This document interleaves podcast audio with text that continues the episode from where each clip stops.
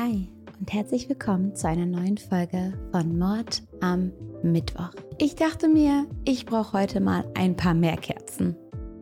Mhm, ihr wisst ja, die Kerzen sind ein Zeichen für ein bisschen Glück, für gute Gedanken, die ich euch rüberschicke, die ich für euch anzünde. Und heute brauche ich eine ganze Menge davon. Hier stehen aktuell fünf Kerzen und ich hoffe, die tun ihren Job. Mein Viertel ist ja sehr belebt, das erzähle ich immer wieder. Und die haben jetzt mein Fahrrad zertreten. Mein letztes Fahrrad wurde auch vermöbelt. Dann habe ich mir vor zwei Monaten ein neues gekauft und das wurde jetzt auch schon wieder komplett kaputt gemacht. Ich denke mir immer, wenn ihr zumindest was klauen würdet, dann könnte ich mir sagen, hey, die haben es doller gebraucht als du. So. Vielleicht hast du sogar noch was Gutes getan, Lucia. Aber einfach den Ständer abtreten und die Klinge kaputt machen und die Lampe einschlagen, das hilft uns doch allen nicht weiter, oder? Naja, dazu kommt, dass das Wetter gerade ja echt zu wünschen übrig lässt. Was soll das? Wo ist der Sommer geblieben? Aber wir bleiben stark, wir zünden hier unsere Kerzen an. Wir hoffen darauf, dass der nächste Tag wieder ein kleines bisschen besser wird. Und das wünsche ich euch auch, das hoffe ich auch für euch. Und ich habe euch jetzt einen Fall mitgebracht, der mich so beschäftigt hat, weil ich mit dieser Person irgendwo aufgewachsen bin. Die hat damals die TV-Szene auf jeden Fall geprägt und langsam zu erfahren, was wirklich alles hinter diesem Erotiksternchen gesteckt hat, hinter dieser schillernden Person, die bei Big Brother und Co aufgetreten ist, das war unfassbar traurig. Und davon möchte ich euch heute berichten. Lasst mir gerne ein Abo da. Ihr könnt auch gerne bei Insta mal vorbeischauen. Und wir starten jetzt rein. Heute geht es um einen Traum. Der Traum, Teil einer Welt voller Glamour, Berühmtheit und Reichtum zu werden. Wer von euch hat diesen Traum auch? Seid ehrlich. Caroline ist bereit, für diesen Traum alles zu geben. Sie startet eine Karriere in der Erotikbranche und zieht mit gewagten Aktionen immer wieder die Aufmerksamkeit aller auf sich. Caroline kann sich damit schon bald einen Ruf und einen gewissen Bekanntheitsgrad aufbauen. Doch das reicht ihr nicht. Sie möchte immer berühmter werden. Dafür jagt sie einem bestimmten Schönheitsideal hinterher. Ein Ideal, das sie persönlich für perfekt hält. Besonders eine große Oberweite strebt Caroline deswegen an. Je größer die Brüste, desto Mehr Aufmerksamkeit und somit mehr Profit kann sie mit ihrem Körper generieren. Das ist zumindest der Gedanke. Aus Caroline, dem Mädchen von nebenan, wird dann bald schon die Porno- und Erotikdarstellerin Sexy Cora. Aber es scheint nie zu reichen. Immer wieder muss noch einer draufgesetzt werden. Sich irgendwie abheben von der Masse, auffallen und im Gedächtnis bleiben. Und das Geschäftsmodell scheint zu funktionieren. Die Rolle Sexy Cora wird ein absoluter Star in ihrer Branche. Doch auch für ihren Körper gilt, es muss immer mehr sein. Größer und auffallender. Ihr Körper ist ihr Kapital und Caroline ist nie wirklich zufrieden damit. Es entsteht ein gefährlicher Schönheitswahn. Ein Wahn, der aktuell auch durch diese Gesellschaft geht und den wir alle hin und wieder spüren. Ob wir die Zeitung aufschlagen und dort eine der Kardashians und deren neuesten Eingriffe betrachten können, oder ob wir auf Insta unterwegs sind und uns mit Filtern aufhübschen. Der Schönheitswahn begegnet uns immer und überall. Ihr wisst, das hier ist ein Safe Space und hier wird niemand verurteilt. Also wenn ihr sagt, ey, ich habe mir meine Brüste machen lassen und fühle mich richtig gut damit, schreibt's gerne mal in die Kommentare. Ich bin total gespannt zu lesen, welche Berührungspunkte ihr vielleicht schon mit Schönheitsoperationen hattet oder was ihr generell zu diesem ganzen Wahn sagt. Sagt ihr, ey, ich bin davon absolut selber betroffen, ich habe mir vielleicht selbst was machen lassen oder denke darüber nach? Oder sagt ihr, das ist doch alles nicht mehr normal, wir sind schön, wie wir sind und ich versuche aktuell mit mir auszukommen, so wie ich bin. Lasst uns gerne darüber reden, aber immer respektvoll miteinander sein. Wir reden jetzt aber erstmal über Carolins Leben. Caroline Ebert wird am 1. Mai 1987 in Ostberlin geboren. Sie wohnt zunächst zusammen mit ihrer Mutter und ihrem Vater in Berlin. Als sich die Eltern dann aber trennen, zieht sie und ihre Mutter zu ihren Großeltern. Von da an wächst Caroline in einem kleinen Dorf in der Nähe von Schwerin auf. Später zieht ihre Mutter mit Caroline dann in dieser Gegend noch einmal um zu ihrem neuen Stiefvater und ihren zwei Stiefgeschwistern. Besonders als Caroline in die Pubertät kommt, funktioniert diese Familienkonstruktion nicht mehr so richtig. Es kommt immer häufiger zu Auseinandersetzungen, zu Streitereien. Einmal gibt es großen Stress wegen Carolins Hund. Der stellt ein Problem für die Mutter dar. Nach diesem Streit zieht Caroline deshalb wieder zu ihren Großeltern. In dieser Zeit beginnt eine Phase, in der sie gerne öfter unterwegs ist und auch feiern und tanzen geht. Im Mittelpunkt der Ereignisse zu stehen, das ganze Scheinwerferlicht auf sich zu haben, das findet Caroline auch mit 15 schon toll. Mit ihrem Aussehen, sie hat eine schlanke Figur und langes blondes Haar, fällt das in einem Dorf nicht schwer. Alle kennen sie. In einer Disco macht sie dann auch bei einem Wettbewerb mit und wird zur Miss Arschgeweih gekrönt. Wie gesagt, mit 15 Jahren. Also mit 15, da sah ich noch nicht so aus, als würde ich irgendwelche Wettbewerbe mit meinem Aussehen gewinnen. Um Gottes Willen. Ich glaube, ich hatte da noch so henna gefärbte Haare, leicht orange. Mhm. Sollte eigentlich blond werden, ist orange geworden. Ja, der Style, wollen wir gar nicht drüber reden. Es sind interessante Zeiten mit 14, 15, 16 und wie gesagt, Miss Arschgeweih wäre ich nicht geworden, aber Caroline erfährt gerade zum ersten Mal, dass sie mit ihrem Körper Geld verdienen kann. Sie bekommt für den Titel Miss Arschgeweih 500 Euro. Auch wenn sie eine kleine wilde Phase hat, macht sie ihren Realschulabschluss und beginnt eine Ausbildung zur Krankenschwester. Die muss sie leider abbrechen, weil sie eine Fehlstellung an der Hüfte hat und es einfach nicht möglich ist, dass sie diesen Beruf langfristig macht. Caroline lernt mit 18 Jahren Tim Wosnitzer kennen. Er ist ein junger Mann aus dem Nachbarort. Tatsächlich ist Caroline ihm schon in den letzten Jahren immer mal wieder begegnet. Man sieht sich in den Diskos oder auf der Straße. Sie hat sich aber nie getraut, ihn mal anzusprechen. Als er 20 ist, traut er sich dann über einen Bekannten die Nummer von Caroline zu organisieren und meldet sich bei ihr. Sie treffen sich und gehen aus. Für Tim darf eine Frau nicht nerven. Sie muss ehrlich sein, immer, immer hinter ihm stehen und ihn lange arbeiten lassen. Sprich, sie muss ihn in Ruhe lassen. Diese Sichtweise ist für Caroline vollkommen okay und es dauert nicht lange, bis sie dann auch zusammenkommen. Die beiden verbindet ein Traum. Sie möchten aus ihrer Kleinstadt herauskommen. Sie möchten insgesamt groß rauskommen. Wohlhabend sein, Luxuswagen fahren und ein Haus besitzen.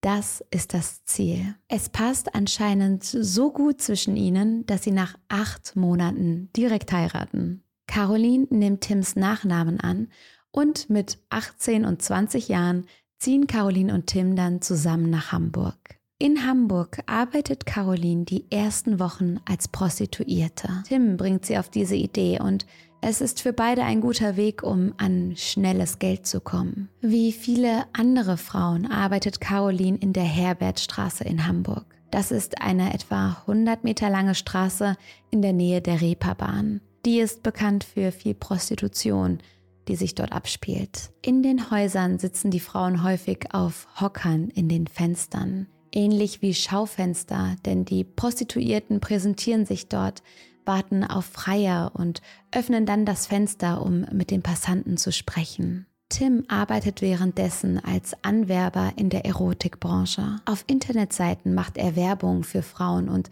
bekommt eine Provision, wenn er neue Kunden anlockt. Durch ihre Arbeit kommt Caroline irgendwann auf die Idee, sich beim Sex zu filmen und die Videos dann zu verkaufen. Einer ihrer Kunden fragt sie nämlich, ob er nicht einen Sexfilm von ihr haben könne. Dem kommt zugute, dass 2007 immer mehr Amateurpornos im Netz auftauchen. Die Entwicklung dieser neuen Sparte steht da quasi noch in den Startlöchern. Tim hat durch seinen Beruf eh schon ein bisschen Erfahrung mit dem Online-Erotik-Bereich und er nimmt kurzerhand einen Striptease von Caroline auf. Die beiden veröffentlichen das Video dann auf der Seite eines Erotikportals.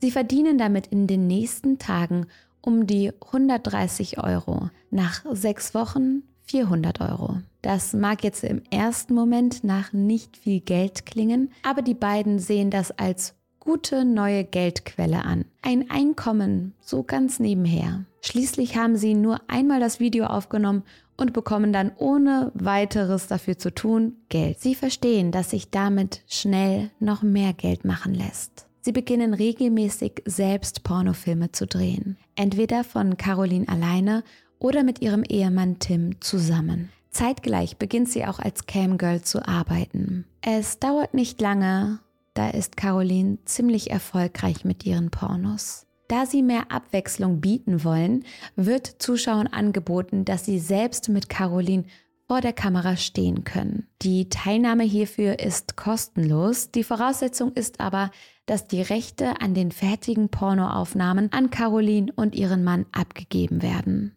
Wisst ihr, es gibt Influencer, die verlosen iPhones oder Konzerttickets. Caroline und ihr Mann verlosen den Platz in einem Pornofilm. Aber jeder Jack ist anders, ne? Die Videos werden immer beliebter, weshalb Caroline eine eigene Webseite bekommt. Ihr Mann Tim wird zu ihrem Manager. Das Geschäft rund um Caroline wird immer und immer größer und bald nennt sie sich nur noch Sexy Cora. Das wird sozusagen ihr Künstlername. Aus der jungen und zierlichen Caroline wird immer mehr das Pornosternchen Sexy Cora. Sie ist braun gebrannt, hat jede Menge Tattoos, künstliche Wimpern, lange blonde Extensions und operierte Brüste. Es gibt hunderte von Fotos und Videos im Internet, auf denen sie sich nackt oder halbnackt rekelt und anzüglich posiert. Es scheint so, als müsste Caroline bei allem noch einen Schritt weitergehen und wieder mal einen draufsetzen. Das ist ja in der Branche auch normal, weil diese Branche ist auf einmal so groß geworden und alles ist noch krasser geworden und die Pornos sind noch härter geworden. Und ich kann mir vorstellen, dass da ein unfassbarer Druck herrscht, immer wieder die Aufmerksamkeit dieser ganzen Zuschauer auf sich zu ziehen sich da irgendwie zu behaupten und abzuheben. Die Strategie geht aber auf. Caroline wird eine bekannte und erfolgreiche Darstellerin. Sie verkauft ihre Videos irgendwann als CDs und bekommt mehrere Aufträge für Fotoshootings. 2007 erscheint zum Beispiel eine Soft-Erotik-Fotostrecke von ihr in der Zeitschrift Tattoo Erotica. Zudem bekommt sie kleine Rollen in Musikvideos und Werbungen. Tim überlegt sich immer wieder neue Aktionen, wie er Caroline vermarkten kann und Schlagzeilen erzeugt. Einmal dreht Caroline einen Porno mit zwölf Männern in einem Naturschutzgebiet. Natürlich ist das nicht erlaubt und die Aktion löst einen großen Polizeieinsatz aus. Die Folge ist, dass in den Medien viel über den Pornodreh im Freien geredet wird. Selbstverständlich ist das kalkuliert gewesen. Ein anderes Mal organisiert Tim einen Blowjob-Rekord mit 200 Männern. Nach dem 75. Mann bekommt Caroline Kreislaufprobleme und wird mit dem Krankenwagen und Blaulicht in ein Krankenhaus gebracht. Wie Tim später zugibt, war das alles aber nur für die Medien inszeniert. Damit haben sie großen Erfolg gehabt. Die Schlagzeilen darüber, über Carolins Blowjob-Zusammenbruch, die kann man in jeder Zeitung lesen. Der Umsatz ihres Geschäftsmodells steigt enorm an. Wenn gerade keine große Aktion ansteht, dann gibt es eben kleinere. Einmal sitzt Caroline so lange im knappen Bikini in ihrem Auto im Halteverbot, bis die Polizei und dann natürlich auch die Presse kommt. Für das Ehepaar steht eine Sache extrem im Fokus.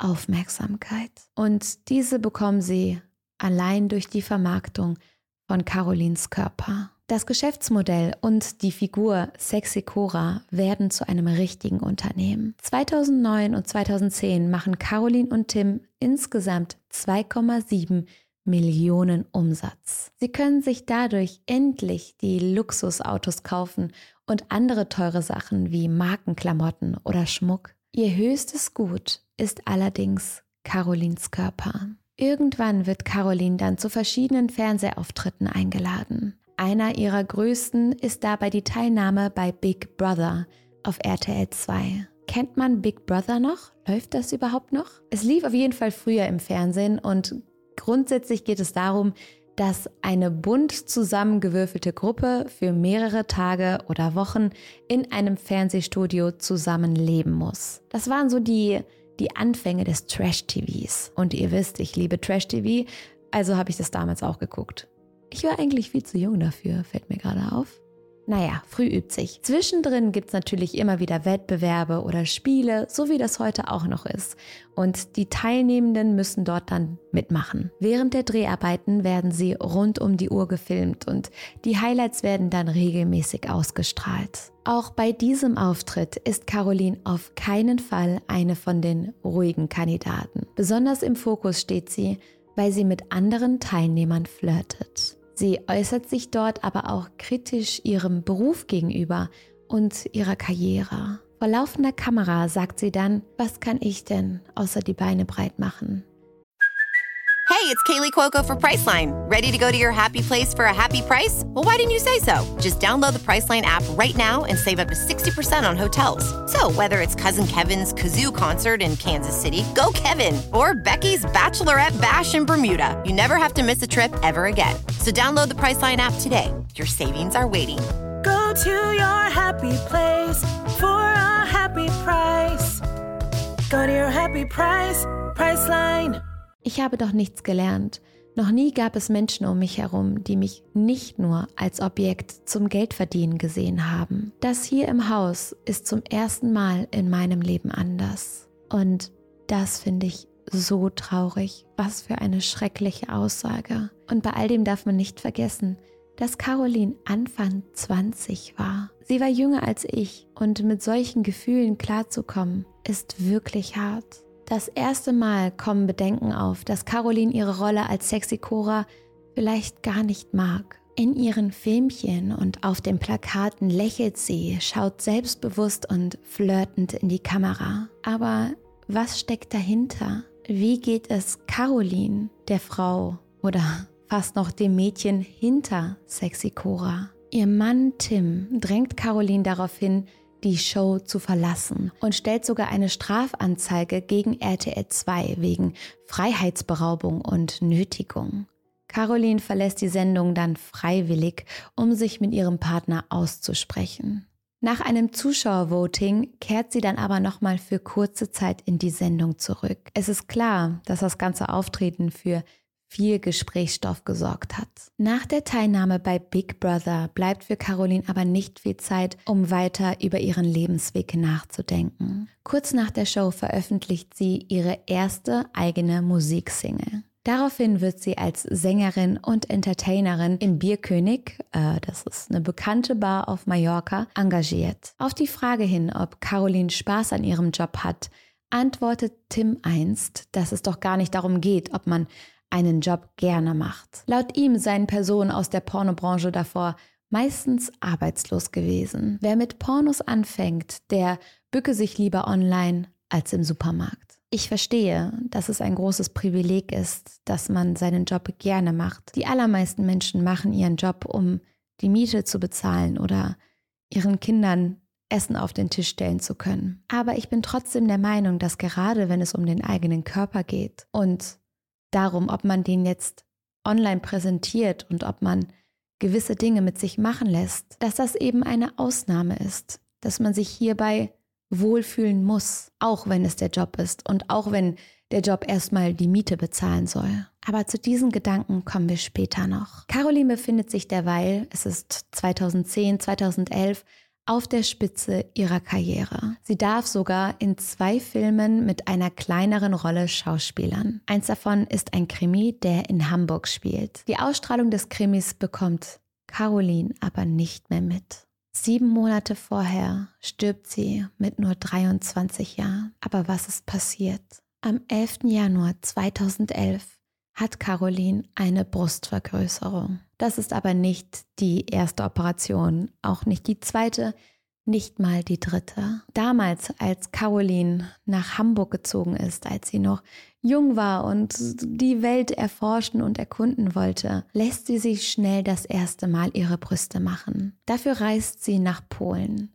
Sie werden von 70b auf eine 70d vergrößert. Die Kosten für die Operation zahlt damals ihr Freund Tim. In den folgenden Jahren hat sie noch drei weitere OPs, bei denen sie sich ihre Brüste immer wieder vergrößern lässt. Als sie in ihrer vorherigen Klinik nach einer fünften Operation wegen ihrer Brüste fragt, wird das abgelehnt. Also sucht Caroline nach einem Arzt, der die OP doch macht und in Hamburg wird sie fündig. Ein Chirurg traut sich diesen Eingriff zu. Die fünfte Brustvergrößerung soll jetzt eine Größe von 70 F auf 70 G bringen. Während der Brustvergrößerung kommt es zu einem Herzstillstand von Caroline. Sie muss wiederbelebt werden und liegt danach auf der Intensivstation im Koma. Da werden aber schon große, irreparable Schäden an ihrem Gehirn festgestellt. Carolines Pupillen reagieren zum Beispiel nicht mehr auf Licht. Neun Tage nach der Operation stirbt sie durch die Folgen der Komplikationen an einer Hirnlähmung. Es wird schnell viel gemunkelt, was dort passiert sein könnte. Ein zunächst hartnäckiges Gerücht ist, dass Caroline Medikamente genommen hat, die ihren Körper geschwächt haben und dadurch die Narkose gefährlicher wurde. Es wird ein anonymer Hinweis abgegeben, dass sie Anabolika genommen habe, also Hormone, die das Muskelwachstum fördern und leistungsfähiger machen sollen. Die sind aber für den Körper nicht gerade gut. Sie können unter anderem Leberschäden verursachen. Die Gerüchte eines Medikamentenmissbrauchs von Caroline werden aber nach den ersten Prüfungen von der Hamburger Staatsanwaltschaft zurückgewiesen. Die Rechtsmedizin hat sie untersucht und es gibt keine Hinweise auf Anabolika, Drogen oder andere Medikamente. Der Tod von Caroline ist nicht eingetroffen, weil ihre Organe geschädigt waren. Sie war eine körperlich komplett gesunde Frau. Die Staatsanwaltschaft leitet dann eine Ermittlung wegen fahrlässiger Tötung gegen die 56-jährige Narkoseärztin und den Chirurg ein, die bei der Operation tätig waren. Ein Gutachten führt zu dem Ergebnis, dass bei der Narkose erhebliche Fehler gemacht wurden. Und besonders die Narkoseärztin steht jetzt im Fokus des Verfahrens. Sie ist nämlich während der Operation für die Überwachung der Patientin verantwortlich gewesen. Narkoseärzte überprüfen normalerweise Dinge wie Atmung, Kreislauf oder Blutgerinnung. Bei der Beatmung muss bei Caroline aber irgendetwas schiefgelaufen sein. Vermutlich hat sie um die 20 Minuten lang keine ausreichende Sauerstoffzufuhr bekommen. Dadurch bleibt ihr Herz stehen. Caroline wird zwar wiederbelebt, aber das erfolgt erst viel zu spät und scheinbar nicht mal fachgerecht. Da der Fehler hauptsächlich bei der Überwachung der Patientin liegt,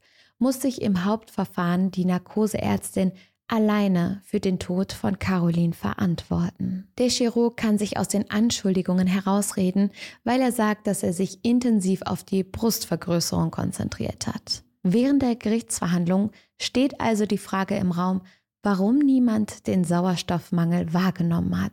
Die 56-Jährige schildert bei ihrer Zeugenaussage detailliert die Ereignisse des OP-Tages. Sie eröffnet ihre Aussage mit den Worten, ich trage Verantwortung und Schuld für den Tod der Patientin Caroline Wosnica. Zu dieser Verantwortung und zu dieser Schuld bekenne ich mich. Im weiteren Verfahren stellt sich dann heraus, was diese Schuld genau ist. Während einer Operation werden die Werte von den Narkosepatienten normalerweise die ganze Zeit lang überprüft. Das erfolgt mit Hilfe von akustischen Signalen, die bei jedem Herzschlag einen Ton abgeben.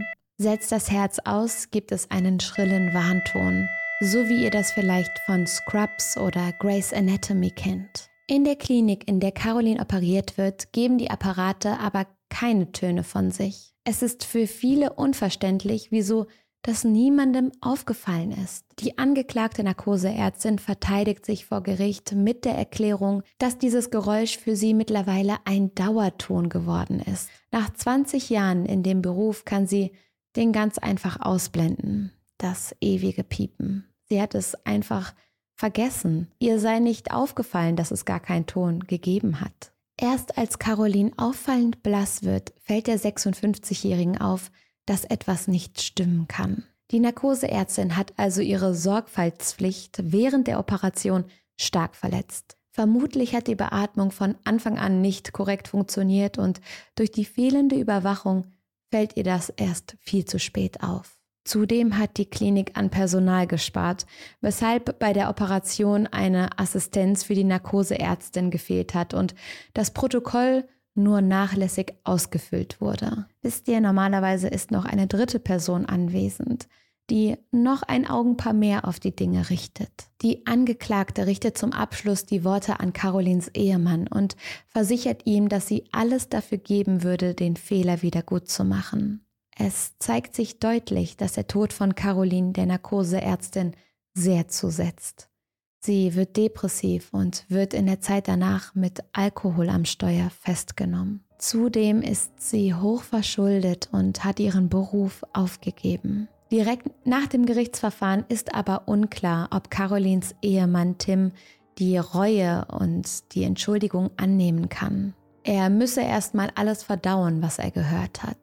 Die Narkoseärztin wird schließlich zu 14 Monaten auf Bewährung verurteilt. Ich kann mir aber vorstellen, dass die psychische Belastung für einen Tod verantwortlich zu sein noch sehr viel schlimmer ist als jede Strafe.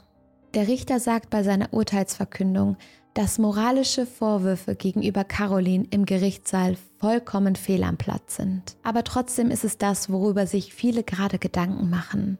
Ging Carolins Schönheitswahn zu weit? Besonders Schönheitsoperationen sind aus einer medizinischen Sicht ja nicht erforderlich, weshalb sie häufig in der Kritik stehen. Laut Experten soll es in der Schönheits-OP-Branche zudem oft das Problem geben, dass nicht professionell genug gearbeitet wird. Auch bei Carolins Operation wurde ja beispielsweise an Personal gespart, das eigentlich hätte anwesend sein müssen. Doch die Klinik entschied sich dazu, die Assistenz der Narkoseärztin für diesen Eingriff einfach zu streichen. So werden Personalkosten eingespart. Und in diesem extremen Fall endet das Ganze nicht mit Einhalten der Standardregeln, sondern mit dem Tod einer jungen Frau. Carolins Arzt wird viel kritisiert, weil er die Operation nicht hätte übernehmen und nicht hätte genehmigen sollen. Schließlich hat eine Narkose immer bestimmte Risiken und es ist klar, dass die Operation nicht zwingend notwendig war. Selbst harmlosere Eingriffe können negative Verläufe haben. Und dafür ist so ein Arzt ja da, um zum Wohle des Patienten einen Eingriff auch mal abzulehnen, um zu beraten und zu beurteilen. Caroline hätte nach der Operation 800 Gramm Silikon pro Brust in ihrem Körper getragen. Und das bei einer sehr zierlichen Figur. Caroline ist gerade mal 1,57 groß und wiegt 47 Kilogramm. Davor hatte sie Implantate mit 600 Gramm pro Seite, was auch schon verdammt viel war. Es wird also bemängelt, dass ein verantwortungsvoller Arzt den Eingriff hätte verhindern müssen. Aber vor jeder Operation müssen Patienten über die Risiken aufgeklärt werden und vermutlich ist es bei Caroline auch passiert. Brustvergrößerungen, besonders mit so großen Implantaten, bringen ein hohes Infektionsrisiko mit sich. Außerdem bilden sich besonders bei einer mehrfach durchgeführten Operation schneller sehr große Narben. Caroline hat für sich selbst entschieden, dass sie diese Risiken auf sich nehmen möchte.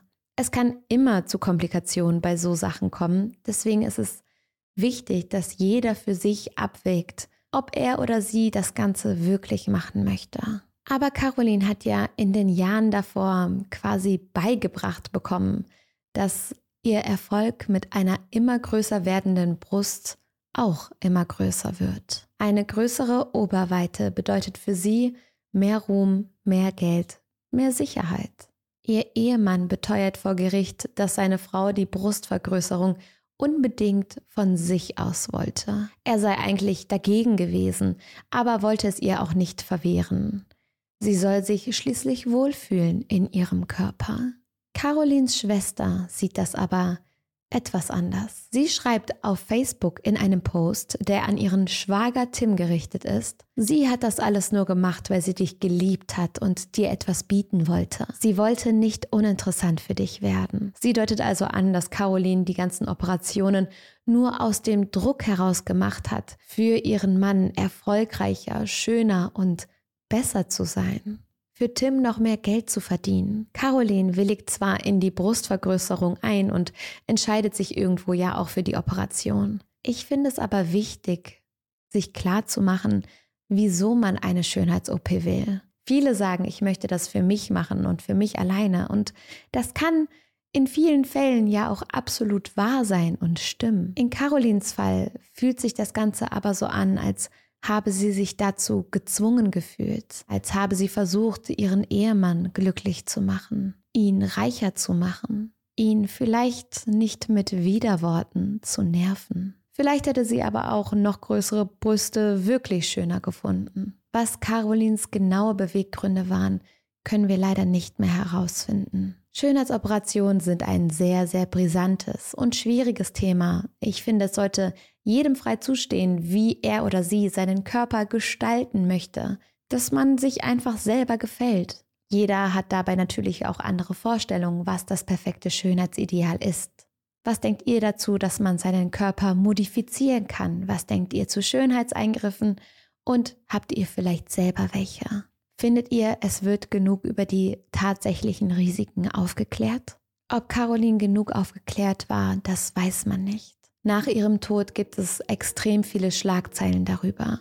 Ich glaube, dass es viele einfach nicht fassen können, dass eine gesunde 23-Jährige plötzlich stirbt. Besonders Carolins Ehemann ist, während sie im Koma liegt und auch nach dem Tod, häufig im Fernsehen zu sehen. Er gibt Interviews darüber, wie der Zustand seiner Frau ist und wie es ihm damit geht. Die Medien und eine Vermarktung ihres Lebens hat ja schon immer zu Tims Geschäftsmodell gehört. Selbst bei Carolins Beerdigung ist die Presse dabei. Alles wird gefilmt und dokumentiert. Die meisten Gäste kommen mit ihren Lamborghinis, ihren Ferraris und in den Mercedes an. Die Luxuswagen stehen auf dem Parkplatz der Kapelle. Carolins Familie und Freunde steigen schwarz gekleidet aus den Wagen aus. Die meisten tragen aber ein kleines Detail, das rosafarben ist. Manchmal ist es eine Ansteckblume, manchmal ein kleines Tuch. Sie tragen es zu Ehren von Caroline. Rosa war nämlich ihre Lieblingsfarbe. Auch Carolins Sarg ist rosa, in dem sie nun zur Kirche getragen wird. In der Kapelle werden um den Sarg herum eine Menge Blumensträuße und Gestecke abgelegt und ganz viele Kerzen angezündet. Sie leuchten in dem dunklen Raum wie ein Lichtermeer. Selbst auf den Trauerkarten steht in Anführungszeichen noch ihr Spitzname Sexy Cora. Die Person Caroline ist in ihrem Leben immer mehr mit dieser Rolle verschmolzen und selbst bei ihrem Trauergottesdienst wird diese Kunstfigur nicht von ihr getrennt. Der Tod von Caroline hindert Tim nicht daran, Sexy Cora weiter zu vermarkten. Er verkauft weiter Videos von ihr und wirbt mit exklusiven und privaten Aufnahmen, die sie vor ihrem Tod gemacht hat. Außerdem fängt er an, ihre Klamotten, Handtaschen und Luxusartikel zu verkaufen. Er meint, dass es dumm wäre, das nicht zu tun. Er kann es ja nicht verwenden und all das sind teure Sachen. Alles wird auf einer Internetplattform versteigert. Ich finde, das Ganze hat schon einen wahnsinnig faden Beigeschmack. So werden die Pornos von Cora zu der Zeit geklickt wie nie zuvor. Der Gedanke, sich zu beglücken, während man weiß, dass die Person in dem Video tot ist, vielleicht sogar für diese Art Videos gestorben ist, für dieses Schönheitsideal, das finde ich sehr befremdlich. Oder denke ich dazu weit? Tim setzt auf all das noch einen drauf. Er bietet den vergoldeten Gipsabdruck von Carolins Brüsten bei einer Versteigerung an. Das finde ich so geschmacklos, besonders weil Caroline für diese Brüste gestorben ist. Viele kritisieren das Verhalten des Witwers sehr und werfen ihm vor, seine Frau selbst nach ihrem Tod noch auszubeuten. Auch Jahre nach Carolins Tod ist Tim immer wieder im Fernsehen zu sehen und spricht über den Schicksalsschlag. Er sagt dabei, dass er immer noch um Gerechtigkeit für seine Frau kämpfen möchte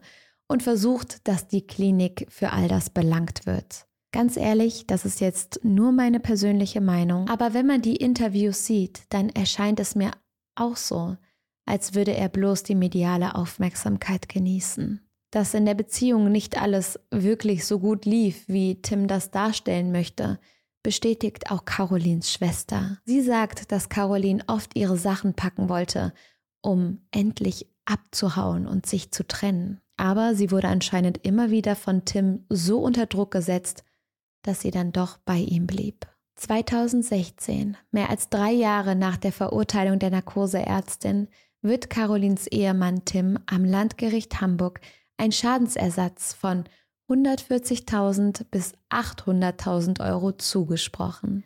Es gibt eine ziemlich große Distanz zwischen den Summen, weil das Geld monatlich ausgezahlt werden soll und mögliche Einkünfte anteilhaft angerechnet werden.